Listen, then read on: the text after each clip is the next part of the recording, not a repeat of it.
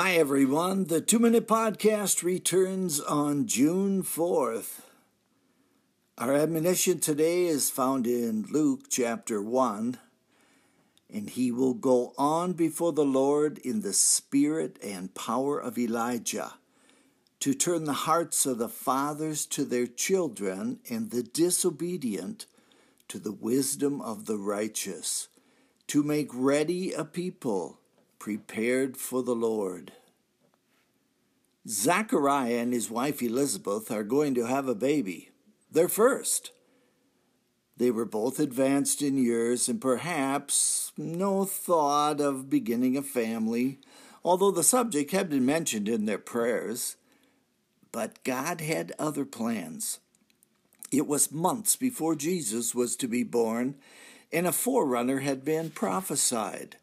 So a forerunner there would be. Prophecy cannot be broken. Zacharias served as a priest. One day he found himself in the temple performing his duties when met by none other than the angel Gabriel. When you are serving the Lord, you have no idea who you might run into. To see an angel is one thing, but to find out the message from the angelic being is that you will have a baby is at the least quite upsetting. The priest was not convinced that the message was true and asked for further proof. For his unbelief, Zachariah found himself a mute priest. Not until his son was to be named would his voice return. So, what do we garner from this? Will we lose our voice if we disobey God? Well, hardly. Yet there is a lesson to be learned. How flippant are we at the reading of God's Word? Do we have a healthy respect for the Lord?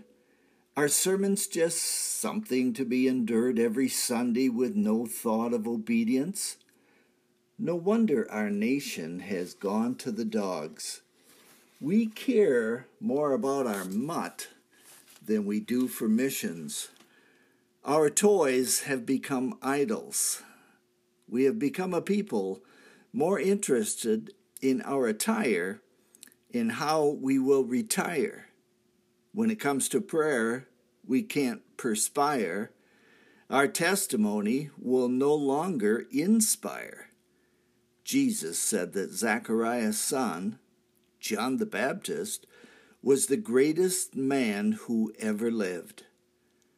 How does he see you? And that's a two minute podcast. I am Michael Foskey.